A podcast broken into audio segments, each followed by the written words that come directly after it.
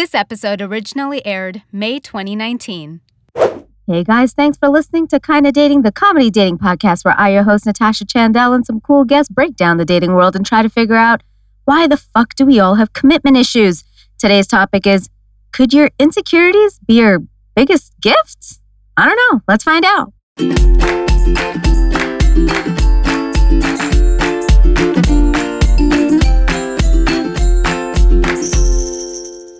Hey, hey, friends. I'm Natasha Chandel here with, Hey guys, it's Aisha. oh, yeah, Aisha Holden.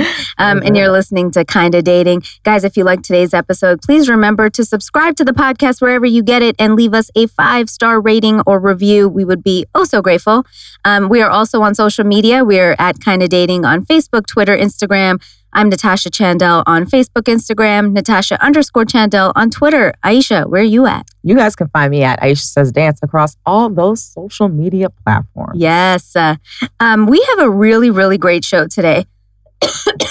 uh, forgive me for coughing. I'm still getting over a cold. Um, forgive me.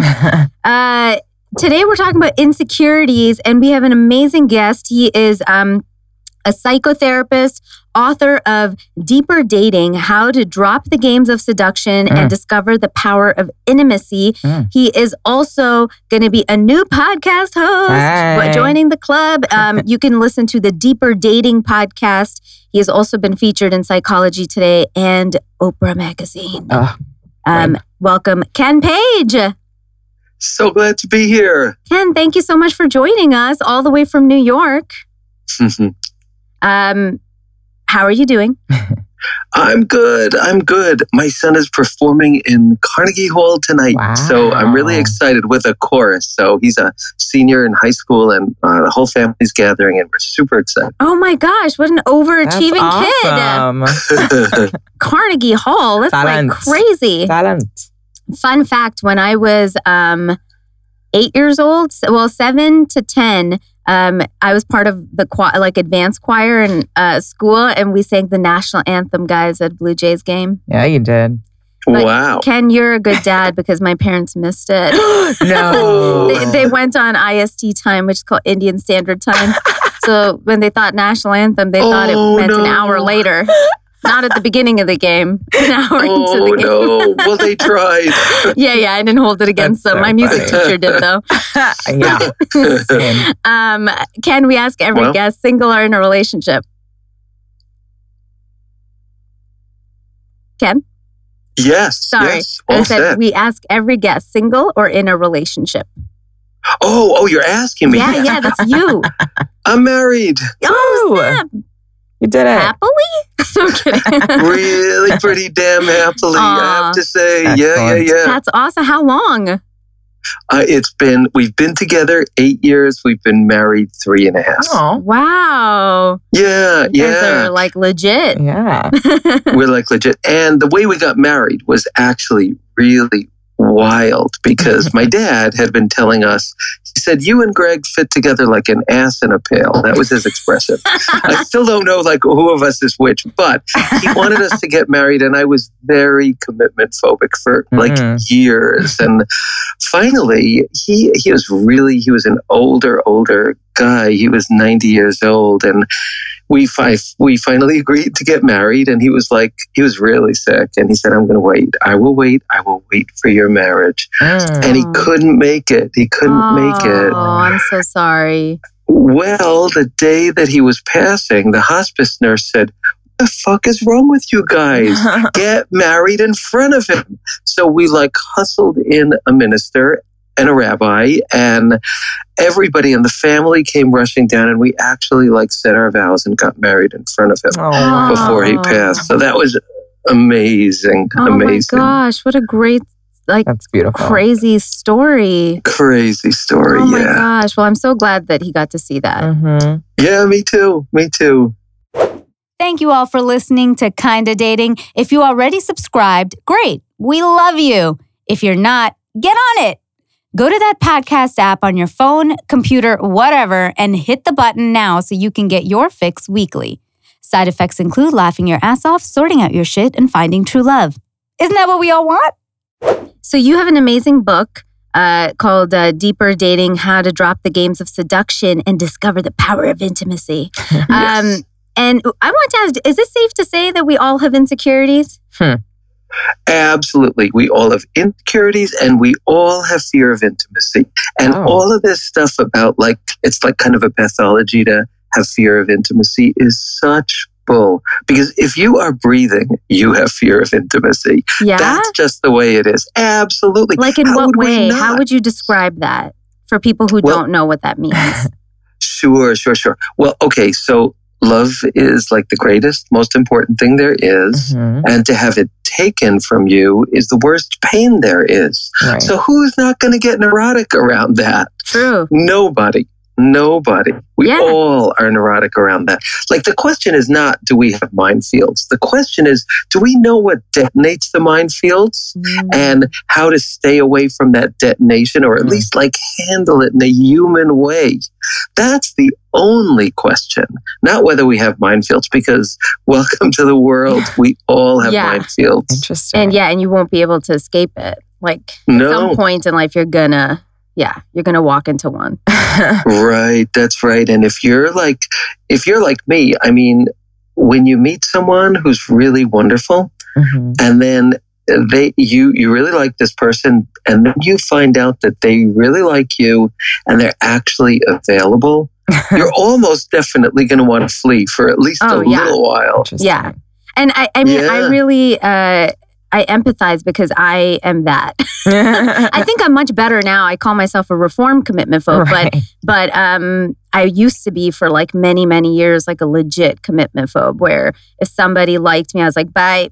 Like I would immediately when I dated somebody, I'd be like, I don't want to be your girlfriend. We're good. Sure. Okay, then we're good to move forward. And like, Isn't that the worst? I know. I know what that Yeah. feels like. It's like, what is wrong with me? but it's like now I'm so highly aware of it that I know that that's my default place to go. Mm. So whenever I get into something, I know that that's like my natural response will be to run, and I have to like be like pause, calm down. Nothing's happening. Right. Everything is fine. This is safe. This is good.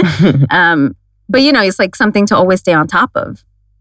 Oh, in a big way. I think it, I personally think it is the single greatest destroyer of healthy new relationships that exists on this planet Mm. is 100%. exactly that. Yeah. And I, I know because I had it really bad too. I mean, I had it really bad. I had it worse than anybody I knew. And even with my husband, Like um, how? Wait, uh, now I'm so curious. What did you do, Ken? Well, oh my God. So, so, well, first of all, um, it was just decades of chronic singlehood where my feeling was, what am I lacking that I can't find love? The reality was more like everyone who was interested in me was like boring or not good enough, or I just got this like repulsive feeling inside and I had to flee. Mm. So that was my life for a really, really long time. And I had it really bad. And then I met Greg. And um, I remember writing in my journal, maybe I was right for like wanting to run away from all those people because Yeah. I met this guy and I don't have it.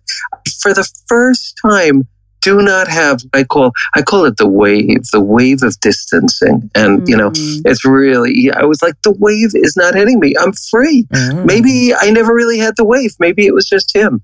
And then when I really got it that he wasn't going anywhere, all of a sudden I just wanted to flee. The wave hit me like a ton of bricks.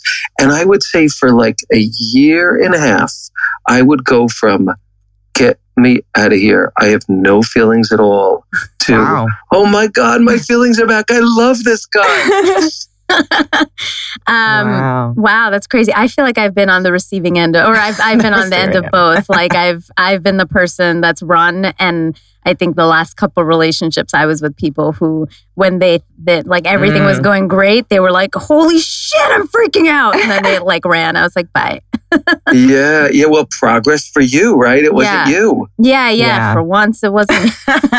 do you think people are doing that because they're it's sort of like I'm gonna get out before you can get out, you know, like I'm gonna do this before you can do this to me. Is that sort of where that comes from? Like why I are we running it from does, good but- stuff? I know, I know, right, right, right. Because I think it's like um, this is like the image that I have. Mhm. Um, I remember being in the woods when I was a little kid, and this bird attacked me. Oh. Just had this little bird like attacked me.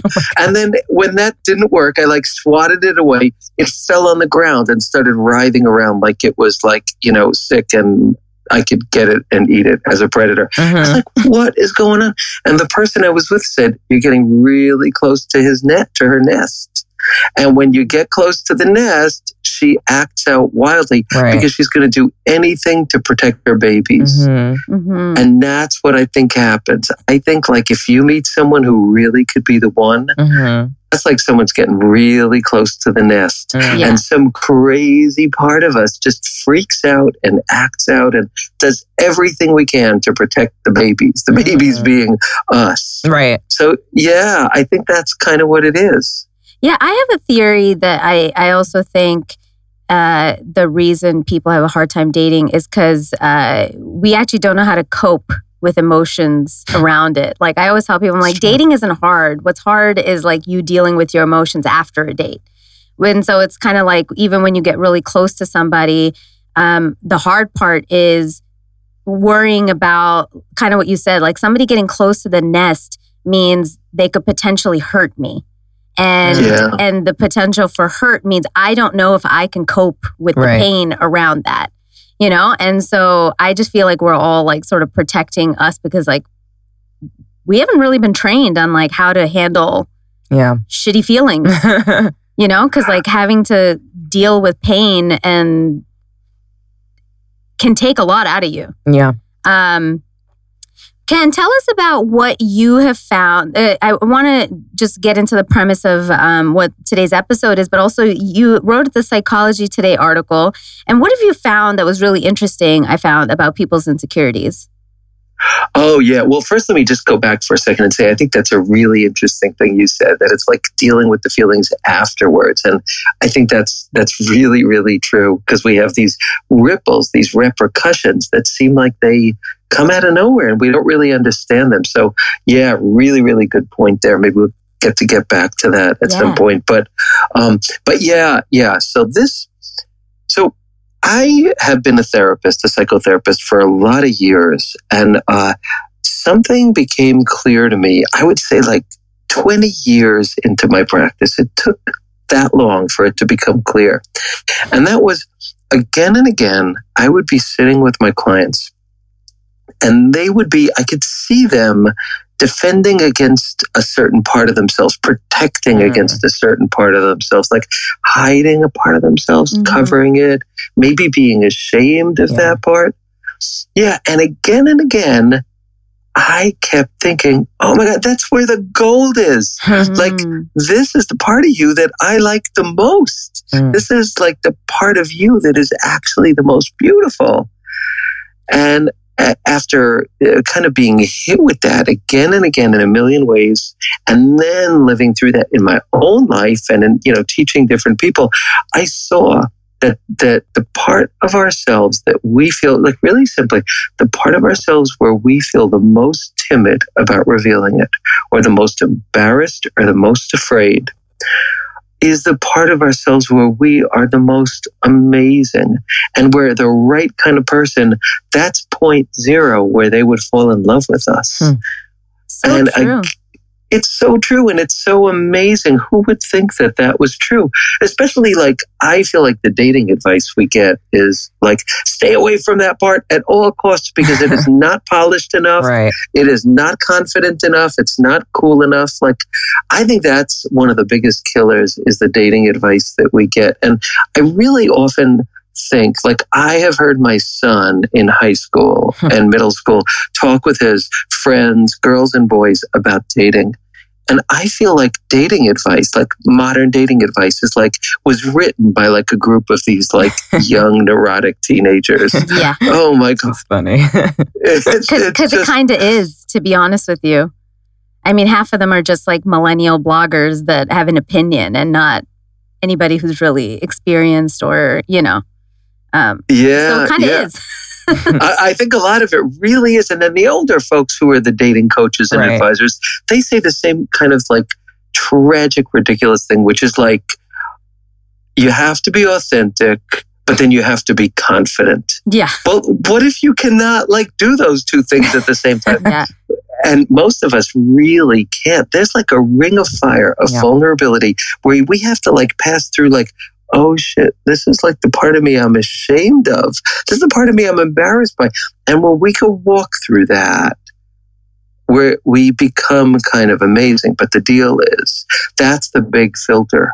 Because Mm. when you do that, you only, only want to be with someone who loves what they see and not someone who Mm. steps on it. And that's how Yeah. like the best way to protect yourself is by showing that part of yourself, but with eyes open. wow. Mm. So, yeah.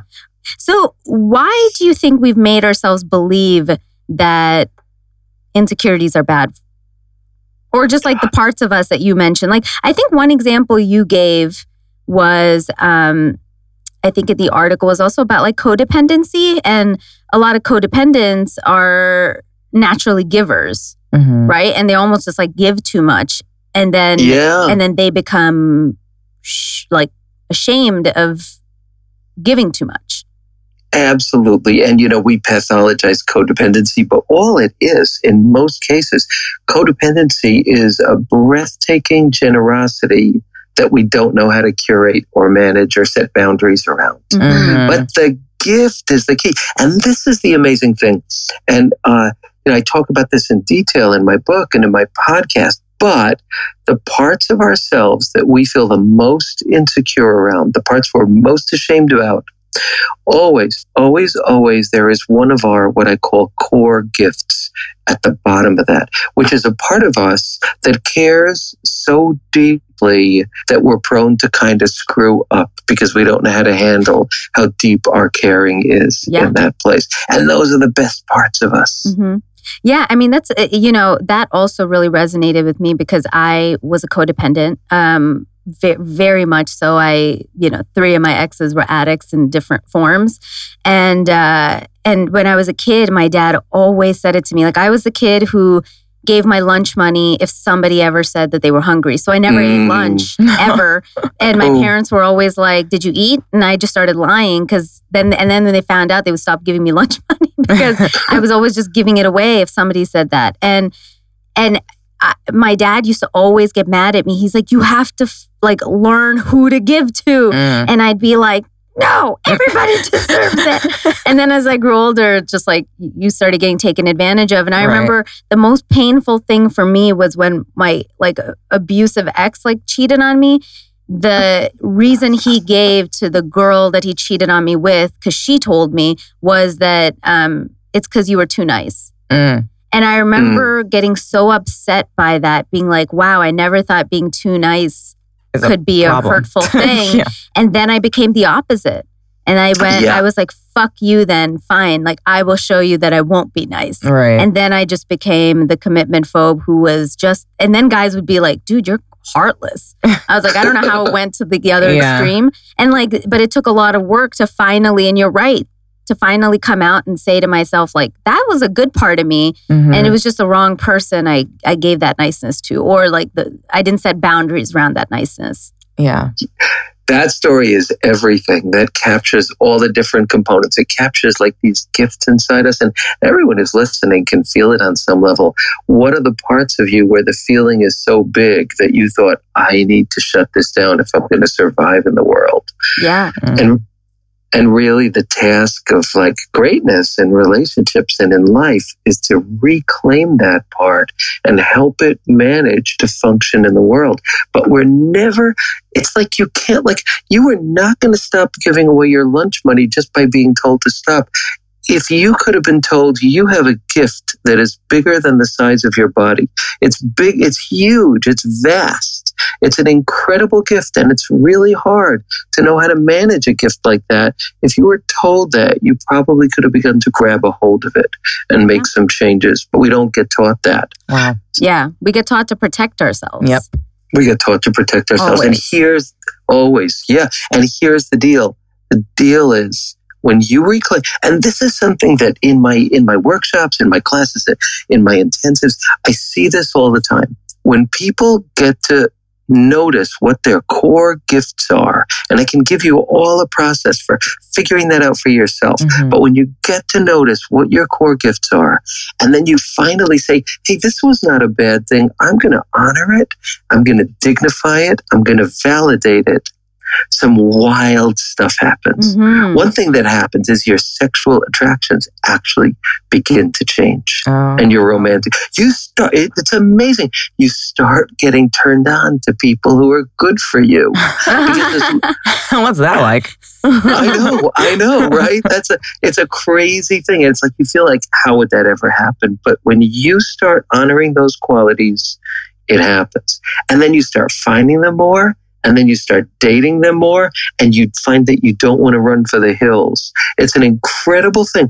It's like that I call that the deeper physics of dating Mm. is that when you embrace those parts of yourself, you start meeting people who can also embrace them and cherish them. And I know that sounds very woo woo, but really after like 30 years as a therapist, I have seen that happen so many times. It's like it's like a kind of uh, provable miracle, hmm and it comes. Oh, go ahead. No, no, yeah. please finish. Well, it comes from exactly this, exactly the story you told, Natasha, of reclaiming those parts of you that have been there all along that, like, maybe have gotten stepped on in the world or dishonored. And then you learned that you needed to kind of get rid of them or cover them up. Yeah. Yeah, I mean, um, can you give some examples, Ken, of like beyond like the nice buttons? Like, what about like what if I have a fucking temper? like, is that like Yeah. a is that a is that a core gift that that like I'm ashamed of, but I but that could be a gift Right. or like I'm just trying. I, I just want people to like think of like what what kind of things are we talking about? Yeah. Yeah, I'll give you I'll give you a few different examples here. Um, I'll come back to the anger one, but here's one example: truth teller. Some people are truth tellers. They just cannot So stand lies. They they just can't bear the fakeness in the room. So they say something, and everybody's like, "Oh shit! Why did she do that? Oh, Why yeah. did she say that? And they punish the person, or God knows how many people have been the truth teller. How many of you listening have been the truth teller in your family and got in huge trouble for it? Oh yeah. You know? Ah, honest yeah. fault. Yeah, but that's a core gift. That's a core gift. But it's, but here's the deal. Our biggest immaturities, just like our biggest wounds, swirl around our greatest gifts Mm. until we accept them, we can never help them grow up. But using using anger as an example of that, I'm going to tell you a story of of someone who uh, this is this is someone who had a really bad temper, and he was in Egypt um, on a job, and there was this sweet little girl who uh, was like she was very sparky and uh, kind of fiery, and she sold postcards. That was what she did. She Mhm. sold postcards, and um, this cop kept taking her money. And um, this person I know saw this week after week. He saw the cop take her money, and this guy had a really bad temper problem. So he grabbed the cop, flung him against a Whoa. fence, put him in half Nelson, took out the money, and screamed in his ear, Don't you ever fucking do that again. and he said to the girl, Run. And um, and then he realized that he could have gone to jail for a lot of Yeah. years. And he got away with it. He got away with it. He was in a kind of powerful position. He got away with it.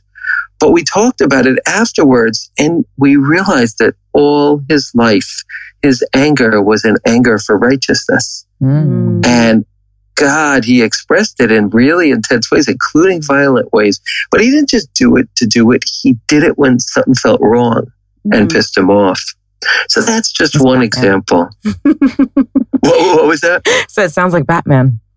like Batman. Yes, he's a kind of. It was like a Batman thing. It was Yeah. like a superhero thing. But it got him in a hell of a lot of trouble. Mhm. And it, but it was an example. He had to learn that when stuff happens that feels unfair, he's going to get furious. Mhm. And then he had to find the gift in that. And it was the gift of justice. And then he had to figure out how to get a little bit more mature around it. But that never would have worked if he didn't see the gift. So that's another example. That's a good wow, one. yeah. I mean, you know, it's interesting because, like, with um, we do uh, the segment called Six Questions at the end of the show, which you're also going to do, Ken. Um, but Okay. uh, it tends to find like one of one of the questions what's your strength and what's your weakness, and I tend to find like some people will say whatever their strength is is also their weakness. Yep. And so, do you think like with kind of these examples, it's like it's like whatever is i- i- now you're so you're doing it vice versa. What is what you feel is your weakness can also be your strength. Is it just a matter of like finding the boundary for it?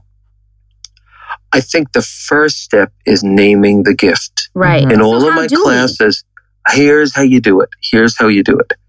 Um, i'm going to just ask you i'm going to tell you a few questions that you can ask that will help you find your core gifts. Okay. so here's a fabulous one. What are the parts of you that in your dating life you feel the most timid to reveal now i'm not talking about like experiences that maybe you feel embarrassed to talk about Mhm. I'm actually talking about like parts of your personality. And if you just take a minute and think about what are the parts of my personality that I feel the most awkward and embarrassed or Wait, timid. Can Aisha to and I do share. this out loud? Oh God. Oh, I love it. I love it. Aisha, go. No, Don't first. overthink it. what part of So- you do so you feel I most to- timid about? yeah, Aisha. So like like there you are, you're in a romantic situation on a date. It's the part that you feel like, oh, like it's kind of too precious, this part of me, or kind of too awkward or vulnerable. Like this is not someone everyone gets to see. What's that part? God, what is that part? Um. Aisha's throwing me Sorry. darts. She's I'm like, so. why did you put me on? Okay, fine. I'll go first. I'll go first. Um, then you can. Think. I think for me, I think for me, it's uh, it's like being softer. I think that's really, really Mhm. hard for me. Like, isn't Yeah. I'm not hard at all, but I think like um, I think people think I'm super confident, and and sometimes I'm just like it. T- it takes a lot for me to be super lovey with somebody. Is that does that count? It totally counts because what you're saying is, I'm afraid of the vastness and the size of my love and my softness. I'm just afraid of it. And what I would say is that's where your soul lives. Yeah. And that's the most amazing part of you. And as you grow, just the way you've been describing, and you reveal that more and more, you'll see the effects in the world and your life and your love life. Because when you're that person and you say, I only, only want to be with people that really honor that, then your world changes. Mm. Yeah, that's true. Yeah. I'm still, yeah, I'm still trying to push that one. Are I you, get are you it. still thinking? Um, I guess it's um really shy. Is that one? I'm like super shy. Um, and then similar people think I'm like super confident, and people even said that they're intimidated by me. Um, and I'm just like, well, I'm like a little shy teddy bear who Aw. doesn't like these situations. yeah, uh, yeah, yeah, yeah. That that that shyness, shyness is a really, really good one. And and what that is, what that is, it's a tenderness of spirit, right? Does that seem accurate? yeah. She's nodding. You can't Yeah. see it. Yeah. She is. So that's like a mark of a core gift for you, that Mhm. tenderness of spirit. And um, uh, like like often people who are shy have a uh, always have a tenderness of spirit. They also often have a kind of quality of humility. Mm. a grace, a kind of stepping backward and letting someone else step forward. It's a kind of quiet generosity. Those are holy gifts. Those are big deals. Those are gorgeous qualities. That I But agree. there- She is all of those things for sure. Yeah, there you go. So by Aisha saying Mhm. where she feels most timid, Natasha, you were able to say, Yep, I know you, I see you, and that is a core gift. So that's one way that we can find out about them. And you both Mhm. like told really cool ones. And, you know, they, those two qualities make sense that you could work together so well Mhm. because you would both be safe with each other. Right. We are. Yeah, yeah, Um, are there other ways that people can try to identify them? Absolutely. And I'm going to give you a two day exercise that will, when you finish this two day exercise, it's not going to take two days of work. All it's going to take is like a period of two days and um, something you can write in. And here's what, and, and by the end of these two days, you will know more what your core gifts are. So here's what it is. So for two days, you're going to ask yourself two questions. And the two questions are this. The first one is like, what do you notice really kind of touches you, makes you feel warm, makes you feel good, makes you feel inspired? Mm. And it could be anything. It could be like the, you know, the, um, the checkout person who's like, you know, like, like kind of like surly and quiet. And then all of a sudden you notice they always put the fruits on top of the bag. Or, um, you know, somebody who, it, could be honesty, it could be kindness, it could be wild creativity, it could be bravery, whatever it is. You just notice the things that that inspire you, that kind of quicken your heart, and you write them down. You write each one down, and you think for each one, what could this say about what a core gift of mine might be? Mm. And after two days of doing that, it's like a connect the dots puzzle. Like there's all these random dots, and then you connect them, and a picture comes out. Well, that picture is going to be your core gift. To take two days to do that. That's part one. But you were going to say something, Natasha. So wow, you are you are fucking pers- uh, what's the word? Perceptive. Um, I was about to say something.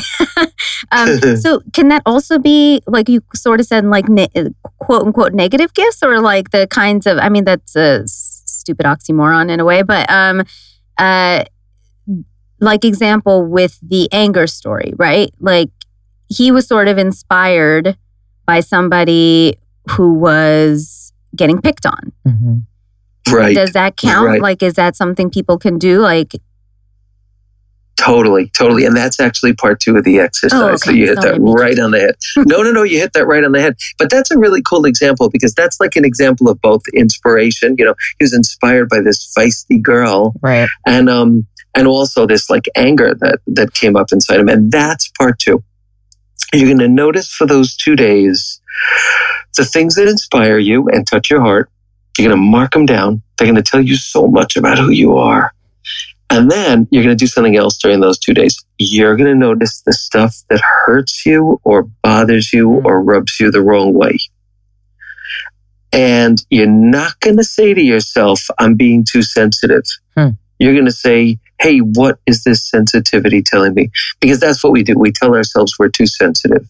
We tell ourselves in both directions with positive things. Oh God, please, that's like a little too earnest. That is like so not cool. Don't go too far with that happiness, that love, that joy. It's embarrassing.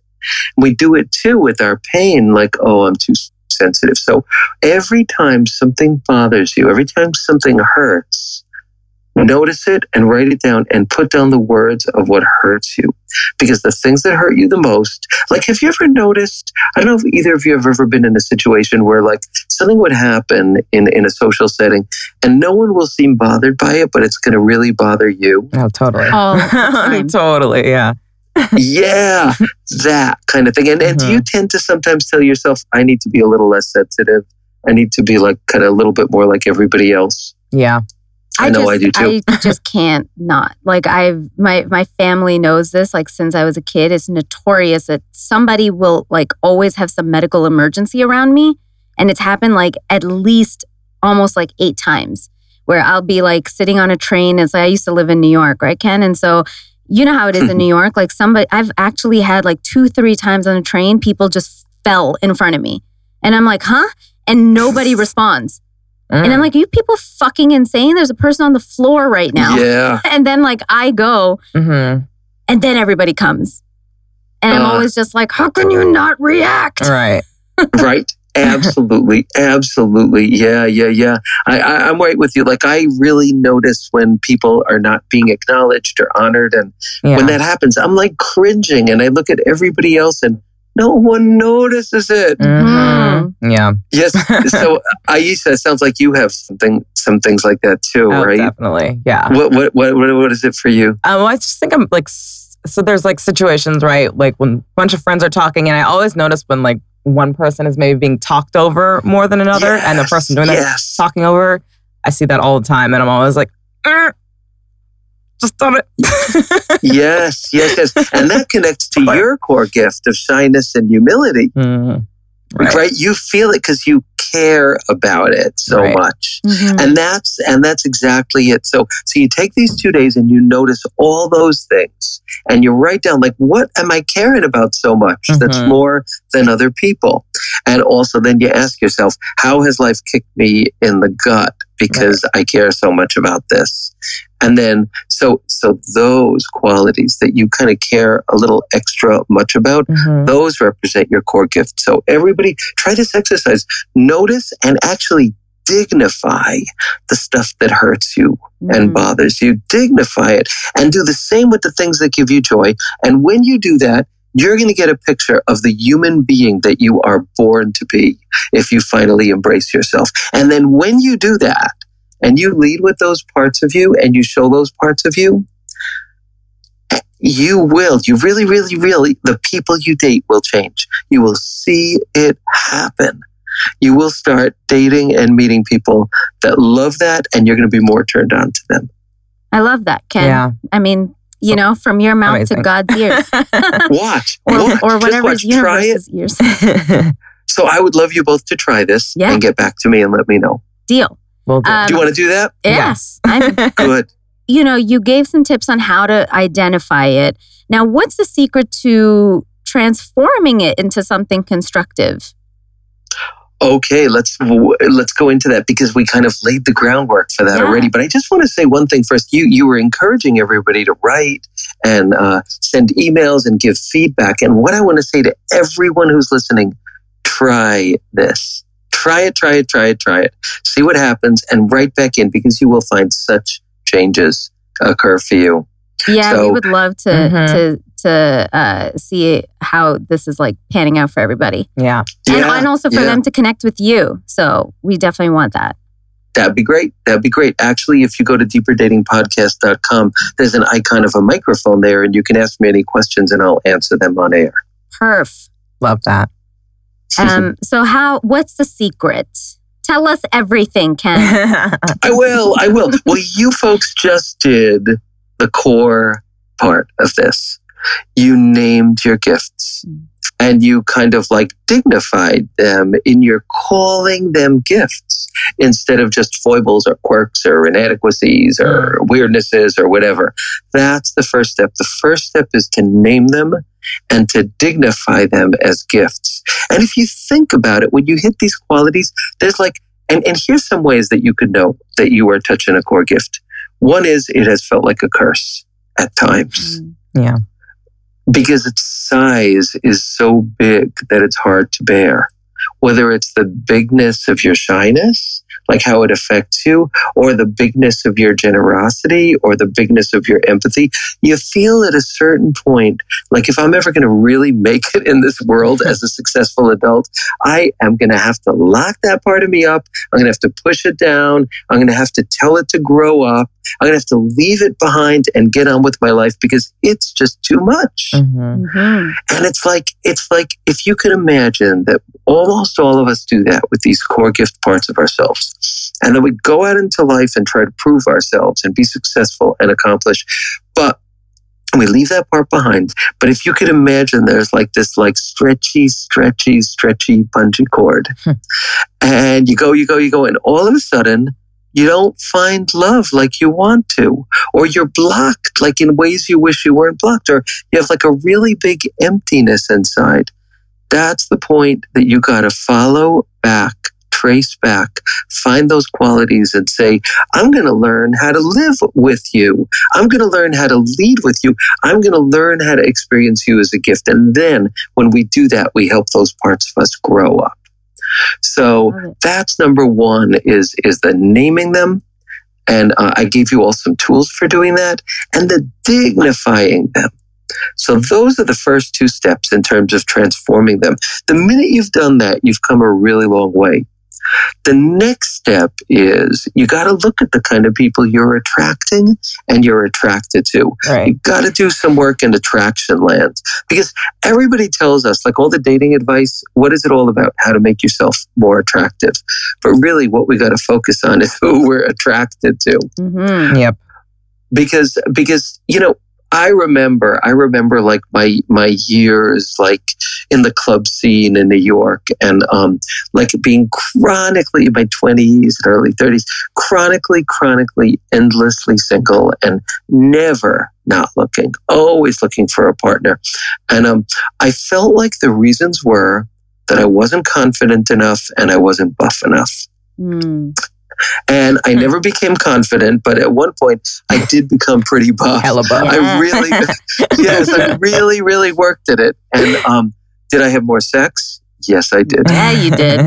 I did. I had more hookups. Absolutely. I I had more people notice me for sure. right. But did I have any more successful dates? Not one drop. Mm. Zero. Zero. It had nothing to do with the success of my love life. My sex life, yes. My love life, absolutely not. Mm.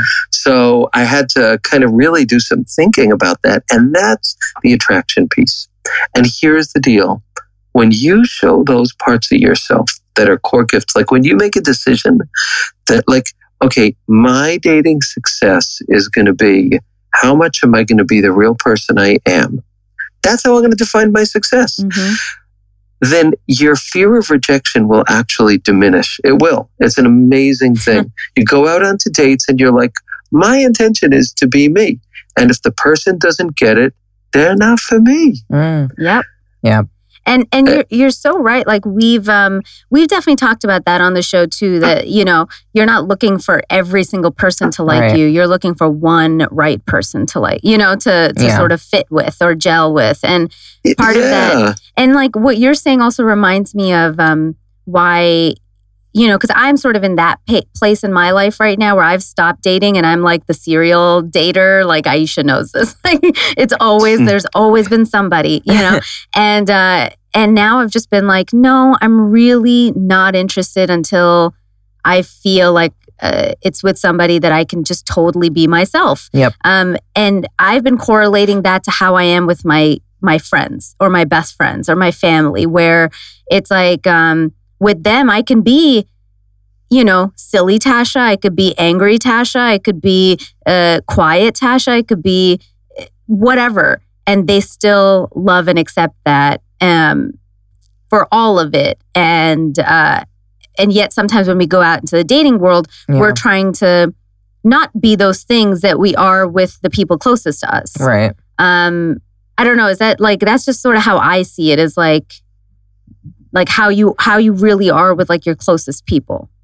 I think that's great. I think that's great. And and and what you described to me is exactly what the path looks like Mm. to find real love. Like you are you have described being on that path.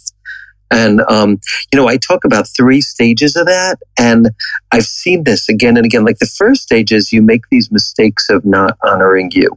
And then you always end up, you always, always, always, always, always end up with people that hurt you and mm-hmm. also don't honor you. Right. So that's step one.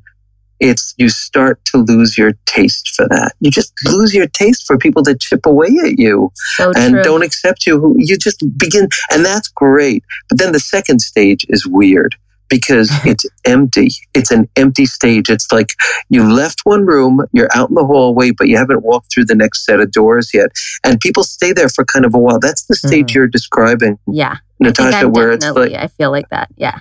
that's stage two. That's stage two. And that's the movement getting you ready for stage 3 Mhm. And you're going to find it happening little by little.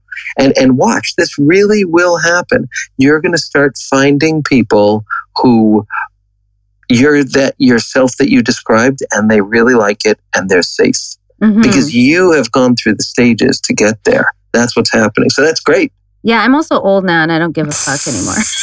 Yay, we get older. Yes, when they that's a talk about good giving thing. giving less fucks, I'm like, oh, I'm just so tired. You don't like me, get the fuck away. Yeah, yeah, yeah, absolutely. It's like it's just not worth it to Yeah. do that again. and by old, I mean 22. Jeez, God, 22 is so old now. Well, good for you that you're learning so early. You're already in stage two of Oh, I'm three fucking stages. around, Ken. 22 somewhere in my soul. Um, sorry, you were. were- Is are there more tr- uh, techniques? Cause so that's the say that's Yep, stage yep, yep. two. Yep, yep, yep. There's more. There's more. Um, so, okay, So then that stage is you lead with those parts of yourself. You show those parts of yourself. That's your intention. It's awkward. It's weird. Yeah. It also feels really good because you're like, oh, I am me. And then you watch.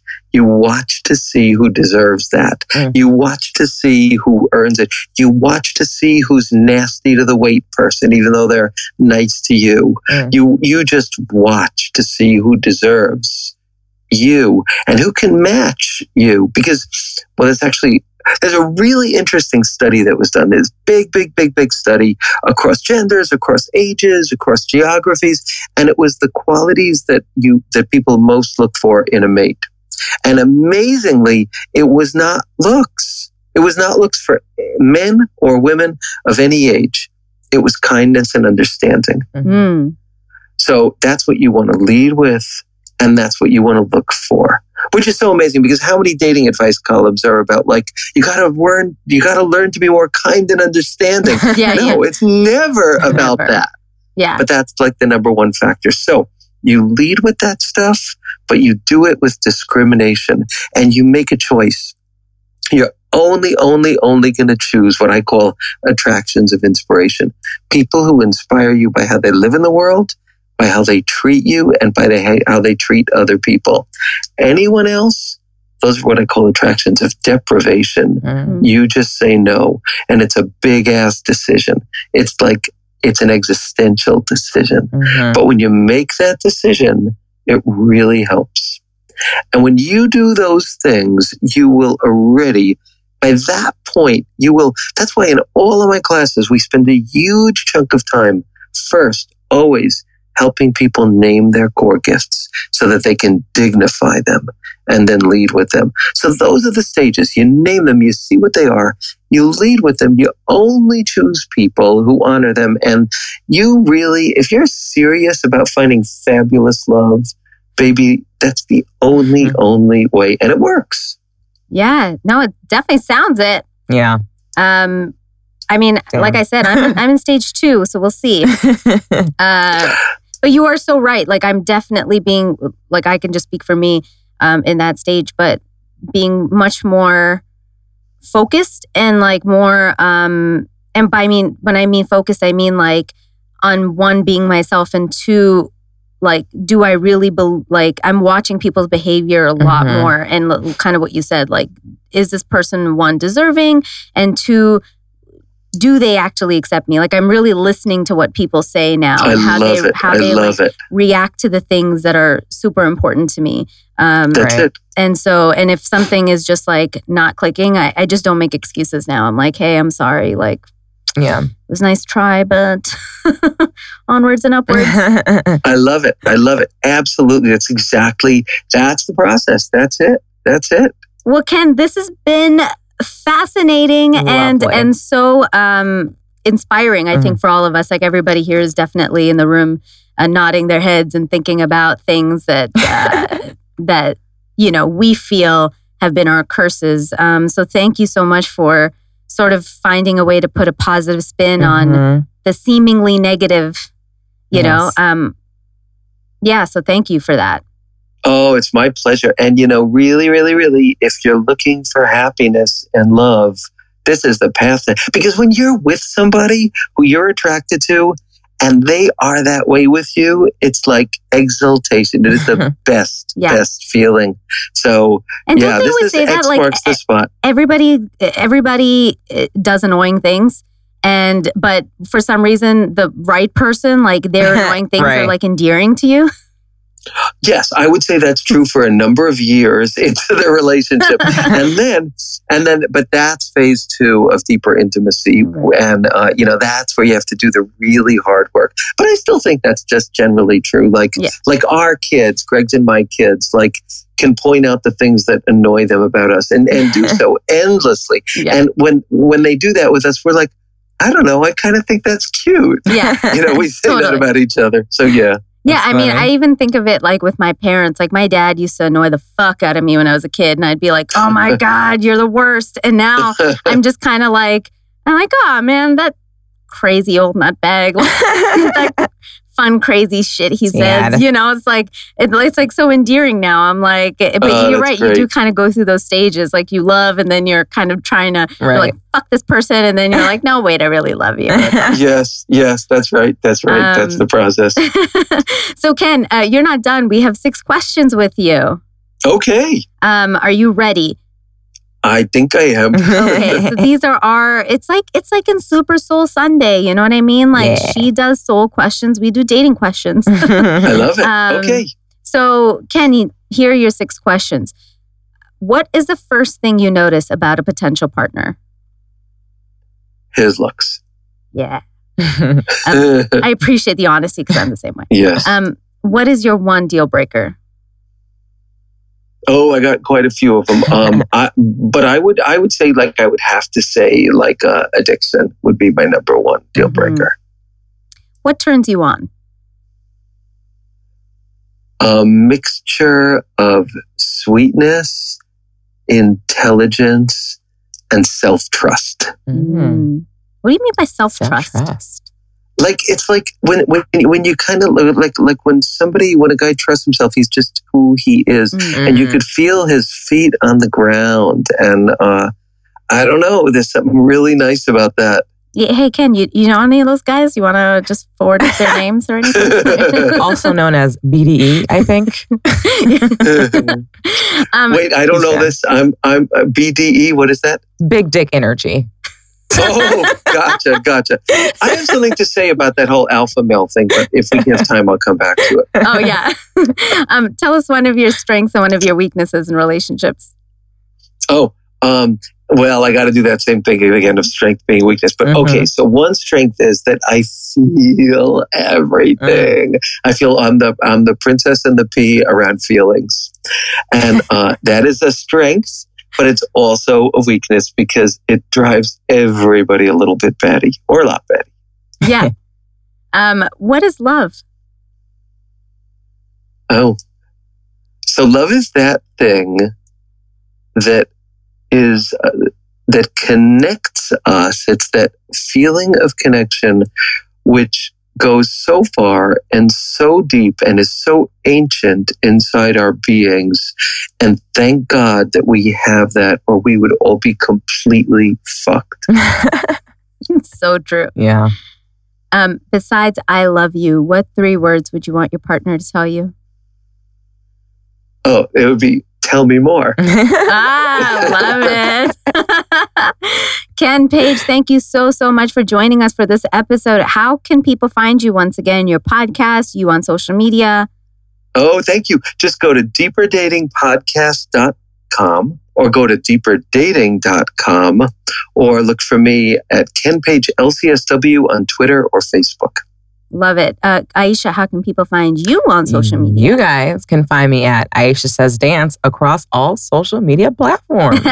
we are at Kinda Dating across the board, and I'm at Natasha Chandel on Facebook and Instagram, Natasha underscore Chandel on Twitter.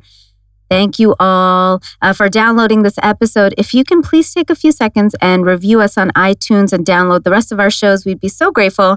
And remember, there's a video version of this podcast on YouTube, so search Kinda Dating, uh, subscribe, share, and comment. Also, send us your dating stories and thoughts to kinda dating at gmail.com. Finally, I know it seems tough out there, but just try. Till next time.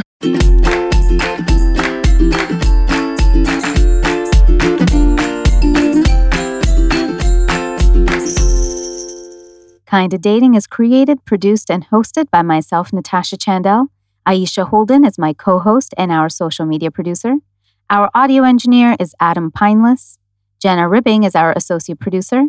The opening music is composed by Joe Lorenzetti, and our logo and graphics are by Jenna Yannick and K. Daniel Ellis.